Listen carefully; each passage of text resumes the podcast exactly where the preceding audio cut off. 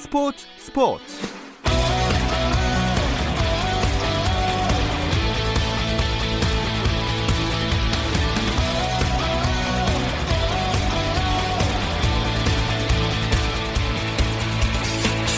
스포츠가 있는 저녁 어떠신가요? 아나운서 김종현입니다. 오늘 하루 스포츠계를 돌아보는 스포츠 타임라인으로 김종현의 스포츠 스포츠 출발합니다.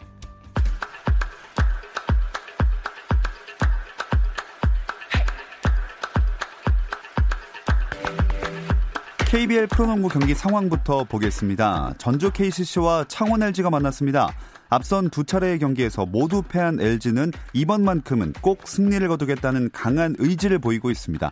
하지만 KCC가 조직력이 살아나면서 최근 2연승의 상승세를 타고 있기 때문에 어려운 경기가 예상이 됐는데요. 현재 경기 상황 굉장히 비등비등합니다. 한 점 차입니다. 창원 LG가 65점, 전주 KCC가 64점입니다. 프로배구 V리그에서는 남자부 대한항공 대 KB 손해보험의 경기가 열리고 있습니다. 세트스코어 1대 1이고요. 3세트 진행 중입니다. KB 손해보험이 22점을 올렸고 대한항공은 19점을 기록 중입니다.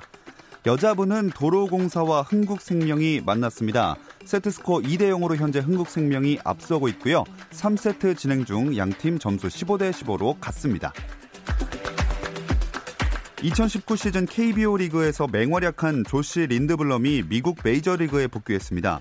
린드블럼은 밀워키 브루어스와 3년간 912만 5천 달러 규모의 계약을 맺었는데요. 옵션을 다 채우면 최대 1,800만 달러까지 받을 수 있습니다. 한편 키움은 외국인 타자 테일러 모터와 계약했다고 발표했습니다. 총액 35만 달러 규모의 계약인데요. 모터는 2011년 메이저리그 신인 드래프트에서 17라운드에서 탬파베이 레이스에 지명돼 2016년 메이저리그에 데뷔한 선수로 내야 전 포지션이 가능하며 외야까지 소화할 수 있는 자원입니다. 이로써 키움은 외국인 선수 3인과의 계약을 마쳤습니다. 동아시안컵 홍콩전에서 부상을 당한 김승대가 전치 6주 진단을 받고 벤투호에서 중도 하차했습니다. 대한축구협회는 김승대 선수는 우측 늑골, 미세골절 및폐 타박상으로 6주간 안정가료를 요함에 따라 오늘 오후 소속팀으로 복귀할 예정이라고 밝혔습니다. 이어 대한축구협회는 대회 규정에 따라 첫 경기 6시간 전까지만 부상 선수 교체가 가능해 대체 선수 발탁은 없다라고 전했습니다. 미국 프로농구 NBA에서는 LA 클리퍼스가 토론토 랩터스와의 경기에서 112대 92로 이겼습니다. 레너드의 이적 후 첫 토론토 방문 경기로 많은 주목을 받았던 경기죠. 결과는 클리퍼스의 일방적인 승리로 마무리가 됐고 지난 시즌 동료들을 상대한 레너드는 23득점, 6어시스트, 5리바운드의 기록으로 팀의 승리를 이끌었습니다. 한편 휴스턴 로켓츠는 클리블랜드 캐벌리어스에 116대 110으로 이겼는데요. 클리블랜드가 4쿼터 종료 8분 19초 전까지 연속으로 24점을 쏟아 부었지만 55득점을 기록한 하든의 활약으로 휴스턴은 역전승을 거뒀습니다.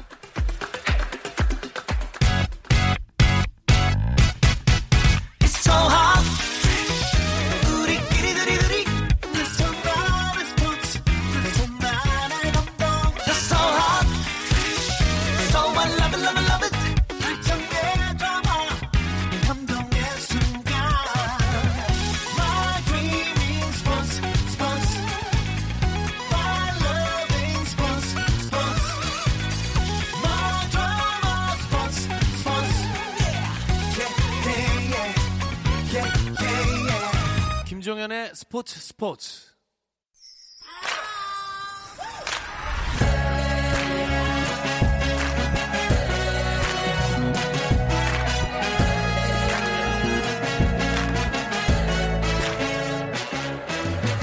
목요일에는 해외 축구 이야기 함께하고 있습니다. 라디오의 발롱도르를 꿈꾸는 이건 김정용의 랄롱도르 시작하겠습니다. 풋볼리스트 김정용 기자 나오셨고요. 안녕하세요. 안녕하세요. 김정용입니다. 자, 그리고 손흥민 선수와 무리뉴 감독을 밀착 취재하고 있는 이건 기자와도 인사 나눠보겠습니다. 안녕하세요. 네, 안녕하세요. 이건입니다. 자, 이건 기자 오늘은 어디에 계신가요? 네, 지금 뭐 이 소리가 들리실지 모르겠는데 저는 지금 어제 그 뮌헨에서 열렸던 바이에른 뮌헨과 토트넘의 경기가 끝나고 영국 런던으로 돌아가기 위해서 지금 독일 뮌헨 공항에서 게이트 앞에서 기다리고 있습니다. 어, 바쁘실 텐데도 저희랑 전화해 주셔서 너무 감사드리고요. 독일은 지금 낮 시간인 건가요? 네, 그렇습니다. 지금 뭐 구텐탁이라고 인사를 드려야 될 것 같은데 네. 지금 이곳이 12시 35분이고요. 지금 제 앞에는 비행기들이 펼쳐져 있고 수많은 독일인들이 어저 독양이는 왜 저렇게서 이렇게 큰 소리로 전화를 하고 있는가 하면서 약간 좀 눈치를 주면서 좀 저를 쳐다보고 있습니다. 자격지심 아닙니까?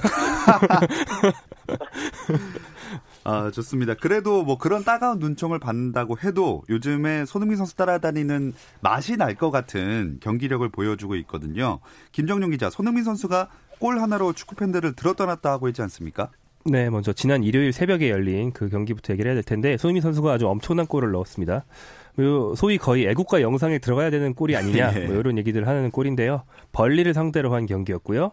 그 토트넘 골대 근처에서 공을 잡은 손흥민 선수가 줄 데가 없으니까 스스로 치고 들어가다 못해 그 거의 70m 정도로 혼자 드리블을 해서 벌리 문전까지 도, 도달해서 스스로 득점을 했습니다. 손흥민을 막으려고 시도한 상대 선수가 6명이었고 붙었다가 떨어져서 또 맞고 막 이랬기 때문에 돌파를 거의 한 8, 9번 정도를 하고 넣은 굉장한 골이었습니다. 자, 이게 정말 폭발력이 있고 스피드가 없으면 절대 나올 수 없는 골이었어요. 네, 이걸 대표팀 대선배인 그 이영표 해설위원이 분석을 했는데요. 필요한 게 첫째 스피드, 둘째는 빠르게 뛰면서도 공이 멀리서 몸이 공이 몸에서 멀리 안 떨어져야 되니까 드리블 능력. 셋째가 그 성, 상대 선수 나이로 난 길을 파악하는 시야. 넷째가 전속력으로 먼 거리를 가는 체력, 다섯 개 결정력, 그리고 축구 센스까지 뭐 굉장히 다양한 능력이 있어야만 넣을 수 있는 골이다 이런 얘기를 했습니다. 자, 워낙에 이슈가 많이 됐기 때문에 이건 기자, 영국 현지에서의 반응도 엄청 났겠죠? 네, 맞습니다. 어, 일단 경기가 끝나고 난 이후에 어, 기자회견을 했는데 첫 질문이 이 손흥민 선수에 대한 그 이제 무리뉴 감독에게 그런 질문이 들어갔고요.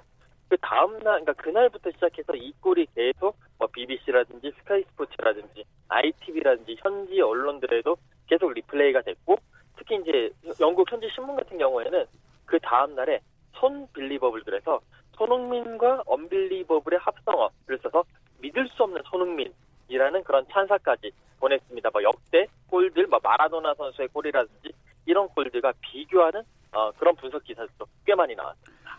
네, 또 무리뉴 감독도 호나우두와 합쳐서 손나우두라고 하면서 놀라움을 표현했다고 하던데요. 네네. 이게 재밌는 게 현장에 있었을 때 이제 무리뉴 감독이 처음에 어, 영어로 손날두라고 얘기를 했거든요. 그래서 이제 저는 당연히 그 크리스티아노 호날두라고 생각을 했는데 그 이후에 이제 그 무리뉴 감독이 손날두라고 부르면서 나자리오를 붙였습니다. 그러니까 호나우두 나자리오, 브라질의 호나우두 이제 그 선수를 추천한 건데 그 호나우두 선수가 96년에 이제 리그 경기에서 이런 비슷한 골을 넣은 적이 있거든요. 그래서 그 당시 이제 손흥, 손흥민 선수의 골이 그 당시 호나우두 나자리오 선수의 골과 비교해도 손색이 없다. 훨씬 더 더한 골이었다라고 그렇게 찬사를 아끼지 않았습니다. 네, 어, 인터넷에 보면 그 골과 마라도나의 골을 비교한 막 영상도 올라오고 정말 난리가 나고 있는 상황입니다. 김정용 기자, 한 해 가장 멋진 골을 넣은 그 선수에게 주는 푸스카스상 이야기도 나오던데요. 네, 푸스카스상은 피파에서 공식적으로 그해 가장 멋진 골을 뽑아서 주는 상이죠. 그 1954년 월드컵에서 한국을 상대하기도 했던 그 헝가리의 전설적 공격수 푸스카스의 이름을 따서 만든 상이고요. 어, 2009년에 생겼습니다. 근데 뭐 손흥민이 만든 그 정도 명장면이면 1년을 통틀어서 세계 최고골로도 충분히 거론될 만한 골이라고 할 수 있고요. 이 상은 이제 후보 10개를 선정한 다음에 그 안에서 1위를 뽑는 식으로 선정이 되는데 아직 한국 선수의 골이 10위 안에 든 적도 없기 음. 때문에 뭐 제 생각에는 1위는 뭐 장담은 할 수 없지만 뭐 10위 안에는 충분히 들지 않을까 그런 생각이 듭니다. 네, 정말 원더골이었습니다. 그 찬사를 뒤로한 채 손흥민 선수가 이제 챔피언스리그 뮌헨 원정길에 나섰는데 이번에는 결과가 그렇게 좋지는 못했어요. 네, 어, 챔피언스리그 조별리그 최종전이었습니다. 지금 이건 기자가 그걸 취재하러 가 계신 건데 어차피 근데 이 경기 결과와 상관없이 바이에른 뮌헨은 조 1위, 토트넘은 조 2위. 그래서 두 팀 모두 16강 진출이 확정돼 있는 상태였죠. 그래서 모두 주전 멤버를 많이 제외하고 경기를 했습니다. 여기서 토트넘이 1대 3으로 패배했고요. 이제 주전이니까 이런 큰 의미 없는 경기에서는 좀 휴식을 취해야 되는 손흥민 선수는 후반에 교체 투입됐고 어 뭐 그 짧은 시간 동안 뭐 결정적인 기회를 하나 잡았지만 성공은 시키지 못하면서 이제 경기를 마쳤습니다. 자, 이건 기자, 무리뉴 감독이 손흥민 선수를 쉬게 해줄지도 모른다 이런 얘기도 있었잖아요. 네, 맞습니다. 어, 일단 그이 경기를 하기 전에 이제 무리뉴 감독은 해리케인이라든지 델레알리 뭐 이런 선수들을 독일에 데리고 가진 않고 영국에 남겨 놓았습니다. 이제 일요일에 울버햄튼 원정 경기도 있고 지금 리그에서 갈 길이 멀기 때문에 토트넘의 무리뉴 감독으로서는 전력을 아끼겠다라고 이제 얘기, 얘기를 했고요. 손흥민 선수도 혹시 영국에 남지 않을까 했는데 결국 독일로 데리고 가더라고요. 뭐 일각에서는 우스갯소리로 어, 손흥민 선수가 독일어를 잘하니까 어, 통역으로 데리고 간 거다라는 뭐 그런 우스갯소리도 나오긴 했었는데 어쨌든 가서 독일에서 뭐 별로 이제 미넨전에서 안 뛰지 않겠느냐 뭐 얘기를 했었는데 결국 지고 있으니까 이제 3대 1로 지고 있으니까 들어가게 됐고요. 무리뉴 감독 입장에서는 사실 해리케인 선수가 부상으로 없을 때 이 원톱 카드에 대한 실험을 해야 되는 어, 그런 기회였고 그래서 손흥민 선수를 원톱에 놓고 이른바 손톱으로 네, 이제 경기를 치르게 하면서 어, 새로운 원톱 카드에 대해서도 어, 조금 실험을 했습니다. 네, 그럼 경기 후에 손흥민 선수도 만나 보셨나요?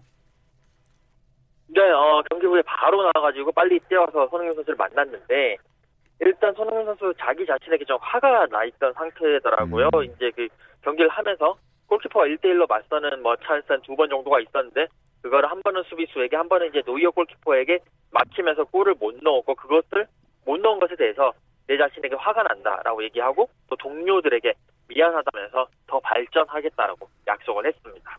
사실 뭐 순위에도 영향을 끼치지 않았던 경기이기 때문에 그렇게까지 생각 안 해도 될 것 같은데 선수는 또 그렇지 않은 것 같습니다. 어쨌든 오늘로 챔피언스리그 16강 진출팀이 모두 가려졌습니다. 김정용 기자가 정리를 해주실까요? 네, 어제 오늘 새벽에 이제 조별리그가 다 끝나면서 16강이 다 정해졌고요. 어, 끝까지 제일 치열했던 조는 그중에 C조였는데요. 여기 굉장히 재밌는 게 최종전 열리기 직전까지 네. 조 1위 맨체스터 시티 한 팀만 확정돼 있었고 조 2위부터 조 꼴찌까지 다 이제 조 2위를 노릴 수 있는 음. 상황이었어요. 근데 앞선 다섯 경기 내내 조 꼴찌였던 그 이탈리아의 아탈란타라는 팀이 네.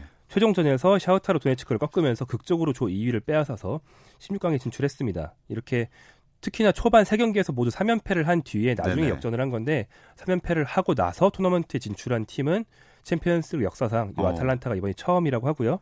그리고 이제 오늘 새벽 말고 어제 새벽에 관심을 제일 모았던 건 아무래도 리버풀의 탈락 가능성이 있었고 황희찬이 소속된 짤츠부르크가 진출할 가능성이 있었던 그 맞대결이었는데 리버풀이 승리하면서 어, 16강에 진출했고 짤츠부르크는 조 3위로 밀어냈습니다. 네, 그래도 황희찬 선수는 좋은 모습을 또 보여줬던 경기였습니다.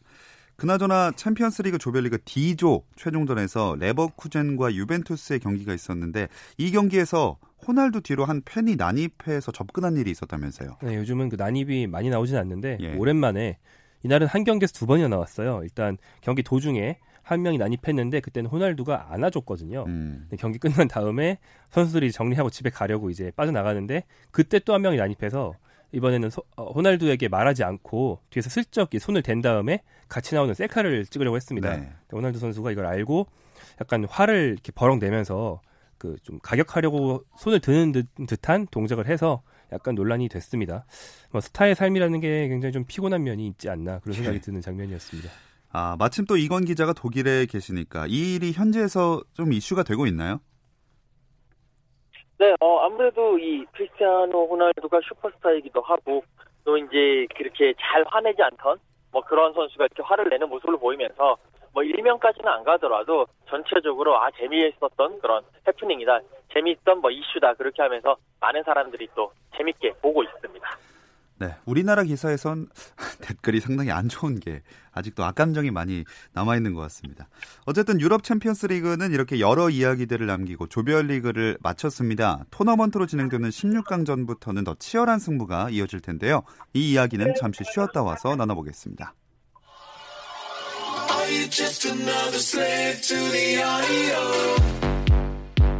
국내 유일 스포츠 매거진 라디오 김종현의 스포츠 스포츠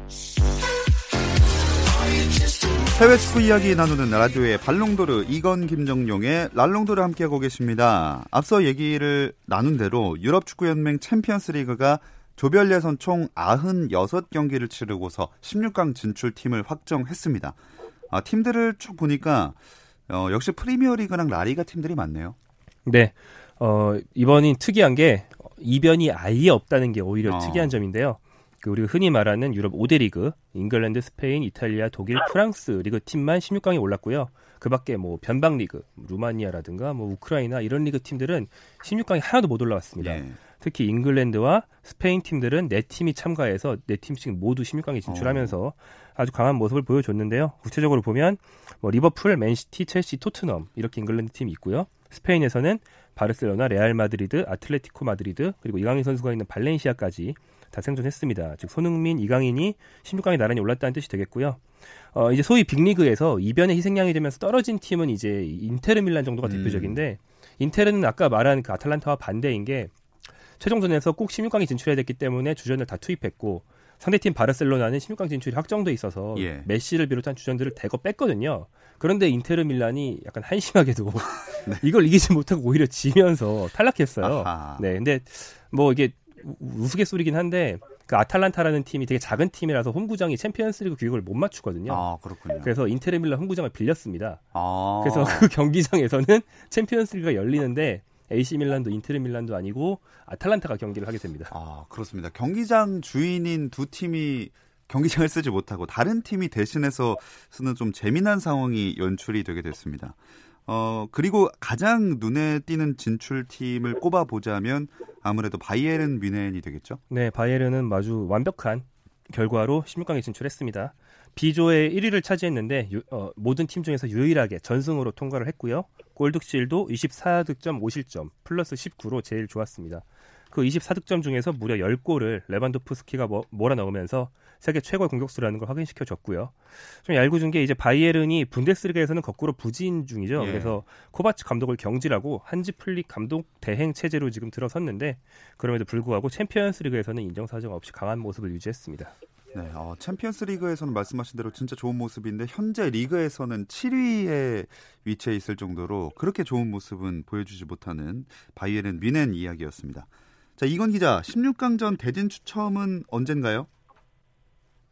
네, 어, 이제 16일이니까 월요일이죠. 어, 이제 그 오후 8시에 유에파 본부가 있는 스위스 니옹에서 열립니다. 이제 포맷이 조 1위가 다른 조 같은 조 말고 이제 다른 조의 조 2위와 이제 짝을 맞추면서 경기를 하는데 동일 리그 그러니까 같은 나라 팀들은 16강에서 맞불 수가 없어요. 그리고 조 1위가 1차전을 원정에서 하고 2차전을 홈에서 치르는데 1차전은 이제 내년 2월 19일, 20일 그리고 26일, 27일 사이에 열리고 2차전은 3월 1, 11일, 12일 그리고 18일, 19일 그때 이제 진행되게 됩니다. 음, 그렇군요. 16강전에서 성사될 수 있을 만한 빅매치가 있다면 어떤 게 있을까요? 어, 뭐 여러 가지 상상의 날개를 다 펼칠 수 있는데 저는 개인적으로는 리버풀과 보루시아 도르트문트가 붙으면 그 클롭 더비로도 재밌을 것 같고 네. 맨체스터 시티가 레알 마드리드랑 붙거나 유벤투스가 네- 토트넘이랑 붙어서 재밌을 것 같고 그다음에 이제 한국 팬들 입장에서는 발렌시아와 토트넘이 붙어서 이강인 선수와 그리고 손흥민 선수가 격돌하는 모습을 보는 것도 한번 재밌는 볼거리가 될 것 같습니다. 어, 근데 토트넘과 발렌시아가 붙으면 한국인 선수가 속해 있는 한 팀은 무조건 떨어지게 되는 거 아닙니까? 네, 뭐 그렇긴 하지만 둘 다 8강에 오를 거라는 보장이 없거든요. 그러니까 차라리 16강에서 만나가지고 어. 이슈몰이 한번 확 타도 재밌을 것 같습니다. 네, 뭔가 기자로서의 냉정한 판단이었던 것 같습니다. 자, 김정용 기자, 그래도 팬들은 뭐 우승 후보들이 너무 낮은 단계 16강부터 만나는 걸 바라지는 않을 것 같은데요. 네, 그렇죠. 그리고 팬들보다 그걸 더 안 바라는 건 바로 주최 측이죠. 아, 네, 그렇군요. 그래서 주최 측인 UEFA 역시 우승 후보가 너무 일찍 맞붙어서 일찍 떨어지는 건 보기 싫으니까. 예. 그래서 조 1위와 다른 조 2위가 만나게 해놓은 건데 그렇다는 건 다시 말하면 조 2위로 올라온 아주 그 아주 초강 팀들이 있다면 그 팀들이 다 이제 그 중요한 대진을 만드는 거잖아요. 네. 그 팀들이 바로 레알 마드리드, 아틀레티코 마드리드, 첼시 정도가 어. 조 2위로 올라온 강팀들입니다. 그래서 이 팀이 그 어느 조 1위와 붙느냐 여기에 따라서 그 어떤 16강에서 최고의 대진이 형성 어, 성사가 되지 않을까 싶고요. 뭐 한국 사람들 입장에서는 뭐 토트넘이 객관적인 강팀은 아니지만 토트넘도 조 2위로 올라왔으니까 어느 조 1위와 만날지 어, 아주 음.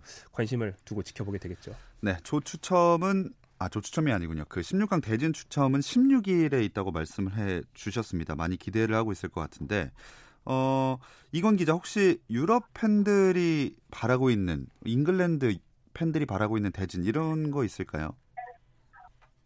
어, 이제 어제 경기 끝나고 토트넘 팬들과 잠깐 얘기를 했는데 16강 뭐 누구 붙었으면 좋겠느냐. 그러니까 토트넘 팬들 입장에서는 그래도 발렌시아나 아니면 라이프치 정도 괜찮지 않겠느냐. 그래도 상대적으로 약하다라고 얘기를 했고요. 여기 바이에른 뮌헨 팬들도 한두 명 만나봤는데 바이에른 뮌헨 팬들은 이제 자기네들 말고 리버풀이 도르트문트랑 붙어가지고 도르트문트가 떨어졌으면 좋겠다. 둘이 이제 사이가 안 좋으니까 바이에른 뮌헨과 도르트문트가요. 예. 떨어지면 좋겠다라는 얘기를 많이 하더라고요. 그 예전에 얘기했던 기억이 나는데 잉글랜드 내에선 리버풀 팬을 제외한 다른 팀들의 팬들은 리버풀을 별로 좋아하지 않는다고 말씀을 해주셨고 바이에른 뮌헨도 독일 내에서 비슷한 처지 아닙니까? 네, 맞습니다. 아무래도 바이에른 뮌헨이 독일 분데스리가를 계속 제패를 하고 있으니까 바이에른 미넨 팬들을 제외한 모든 다른 팬들은 아 제발 한 번만 좀 떨어져라, 제발 좀 안 되라 그런 식으로 조금 시기 어린 질투도 하고 있는 게 아, 분데스리가 팬들의 그런 마음들일 겁니다. 네, 어, 16강에선 두 팀이 다 조 1위였죠. 아무래도 조 1위가 맞다면 16강에서 만나진 않게 되긴 할 텐데 그렇게 만나는 매치업도 재밌을 것 같습니다. 자, 어쨌든 토너먼트로 도, 접어 도르트문트는 조 2위로 올라왔습니다. 아, 도르트문트는 2위군요. 네. 예, 어쨌든 토트너, 토너먼트로 접어든 이제 챔피언스리그 손흥민 선수 활약까지 기대를 해 보겠고요. 어, 손흥민 선수는 다시 또 바쁘게 영국으로 돌아와서 주말 리그 경기를 준비하게 되겠죠? 네, 토트넘의 다음 상대는 울버햄턴 원더러스입니다. 어, 요즘 황희찬 선수 영입설이 있어서 뭐 기사에 자주 거론되는 팀이기도 한데요. 15일 그러니까 일요일 밤 11시에 경기가 열리게 됩니다. 토트넘이 3, 4일 간격으로 굉장히 힘든 일정을 쭉 치르다가 바이에른전에서는 그 2군을 많이 내보내고 주전들이 좀 쉬었잖아요. 예. 그래서 모처럼 좀 상쾌한 몸 상태로 이 경기에 임할 수 있지 않을까 좀 기대가 되는 경기입니다. 어, 그 황희찬 선수 영입 관련된 얘기를 하셔가지고 갑자기 생각난 게 뭐 예전부터 쭉 있긴 했는데 김민재 선수가 또 다시 뭐 EPL 팀들하고 연결되는 기사들이 또 올라오더라고요. 네, 어, 기존에 관심을 가졌던 와퍼드가 여전히 좀 관심이 있다고 알려져 있고요. 그 밖에 잉글랜드를 비롯한 유럽의 몇몇 팀들이 관심을 가지고 있다고 또 알려져 있는데 1년 전에는 전북 소속이라서 뭐 그때는 그 취업 비자 때문에 영국을 못 가는 거였지 이 정도는 별로 안 되는 거였는데 예. 지금은 취업 비자 문제는 거의 해결이 될 것 같거든요. 음. 다만 이제 베이징 고안 소속이라 1년 전에 전북에서 데려갈 때 이정도를 지출했기 때문에 그걸 회수하고 돈을 더 벌어야 되는 게 이제 베이징 처지라서 그렇죠. 그 와퍼드든 어디가 됐든 그 유럽 팀이 돈을 아주 좀 많이 써야 뭐 전망되기로는 한 천만 파운드나 그 이상 그러니까 한국 돈으로 150억 이상 음. 정도는 이제 지불을 해야 베이징 거안이 김민재를 놔줄 수 있지 않겠느냐 이런 전망이 나오고 있습니다. 아, 현지에서의 그런 생각도 궁금합니다. 이건 기자, 김민재 선수를 실제로 영입할 의도를 가지고 있는 팀이 있나요? 그리고 그게 있다면 정말 그 좀 열정적으로 접근을 하고 있는 건가요? 어, 일단 기본적으로 계속 얘기가 나오는 팀들은 와포드 같은 경우가 계속 이야기가 나왔습니다. 뭐 제일 처음에 뭐 김정현 기자 얘기했다시피 처음에 나왔을 때는 전북 시절에서는 어 취업 비자가 힘들었었는데 이제 취업 비자도 해결이 됐고 특히 최근에 그 11월에 어, 한국과 브라질이 평가전을 했을 때 이제 프리미어 리그에 있는 많은 스카우터들 물론 이제 김민재 선수만 보러 간 건 아닙니다만 그래도 이제 선수들을 보는 와중에 어, 김민재라는 MJ 킴이라는 어, 좋은 수비수가 있고 지켜봐라라고 네. 했기 때문에 어, 수많은 지금 아마 분명히 뭐 한 중하위권이나 중위권 정도 되는 프리미어 리그 팀들 스카우터 책상 위에는 이 MJ 킴의 어. 네, 그 프로파일이 분명히 이제 올라와 있다라고 저도 뭐 몇몇 에이전트들이 이야기를 하더라고요. 가능성이 없는 이야기는 아닙니다. 음. 아, MJ 하니까 마이클 조던이 갑자기 생각났는데. 전 TJ 장혁이 생각났는데. 야, 여기서 세대 차이를 느낄 수가 있었습니다. 아우, 저는 잘 모르는. 자, 이, 네. 아, 그게 그 역사책에서 봤습니다. 알겠습니다. 자, 이건 기자, 프리미어 리그가 곧 박싱데이 일정에 들어가니까 선수들의 체력 관리가 굉장히 중요해지는 시기가 다가왔죠? 네, 이제 이제부터 이제 그 본격적으로 프리미어리그 팀들의 어, 순위가 갈리기 시작하는데요. 어, 일단 이번 주에 경기를 하고 다음 주까지 딱 일주일 정도 리그컵 주중에 리그컵 8강 경기가 있는데 8강에 진출하지 못한 팀들은 마지막 휴식 시간을 가지거든요. 이제 요 일정이 끝나면 정말 말 그대로 2일이나 3일에 한 번씩 한 경기를 치르는 죽음의 일정이 시작이 되고요. 뭐 무리뉴 감독 같은 경우에는 어제 정말 이제는 crazy한 미친 일정이 시작되고 있다. 음. 그래서 로테이션을 많이 돌려야 된다라고 이야기도 했습니다. 자, 프리미어리그 박싱데이 일정이 이제 슬슬 시작되고 있는데 이번 주말에는 어떤 경기들이 주목을 끌고 있는지 한번 짚어 주실까요? 네, 뭐 여러 가지 경기들이 있습니다. 뭐 토트넘 같은 경우에는 울버햄튼 원정을 가기도 하는데 이번 주말의 경기 중에서 가장 중요하고 가장 팬들의 주목을 끄는 경기는 결국 딱 한 경기. 아스널과 맨시티가 아, 경기를 펼칩니다. 아스널 이제 홈에서 열리는데 아스널은 지금 이제 그 우나이 에메리 감독을 이제 경질을 하고 새로운 감독을 이제 찾고 있거든요. 이런 감독 교체기 그런 격동의 시기에서 어, 중요한 홈 경기를 하게 됐고 맨시티도 이제 정말 한 경기라도 패배하거나 뭐 좀 무승부 비슷하게 하게 되면 어 그 이제 선두 경쟁이 있어서 완전히 낮아 떨어지는 거기 때문에 네. 이번 경기 정말 놓칠 수 없는 아, 그런 경기가 될 것 같습니다.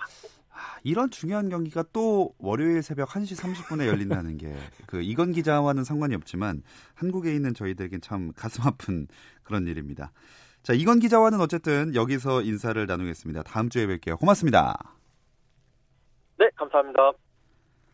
자, 이제 프리미어 리그를 알아봤으니까 다른 리그들의 주요 경기들도 김정용 기자가 짚어주실까요?